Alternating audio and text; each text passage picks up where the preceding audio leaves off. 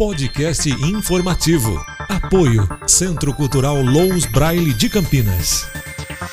Campinas anuncia rodízio de veículos a partir de segunda-feira.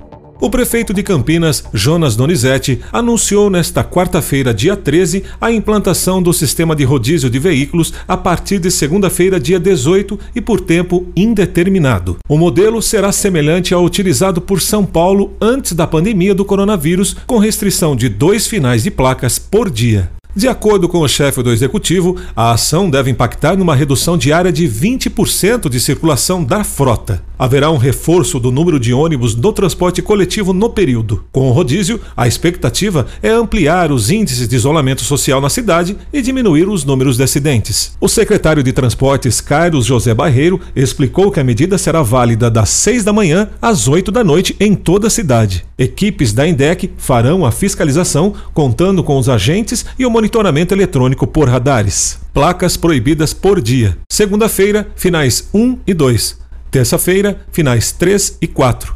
Quarta-feira, finais 5 e 6. Quinta-feira, finais 7 e 8. E sexta-feira, finais 9 e 0. O motorista que for flagrado circulando com placas proibidas do dia determinado será multado em R$ 130,16 e receberá quatro pontos na CNH. Veículos fora de Campinas também serão fiscalizados e autuados. Na última terça-feira, dia 12, o Sistema de Monitoramento Inteligente do Estado apontou que o índice de isolamento social na cidade de Campinas permanece em 45%. Esta informação encontra-se no site g1.globo.com/sp/campinas. Evite o fake news. Ajude a levar a informação correta às pessoas compartilhando este áudio. Hoje é dia 14 de maio de 2020 e eu sou Marco Ferrari. Este podcast tem o propósito de levar de maneira voluntária informações às pessoas com deficiência visual em um momento tão delicado.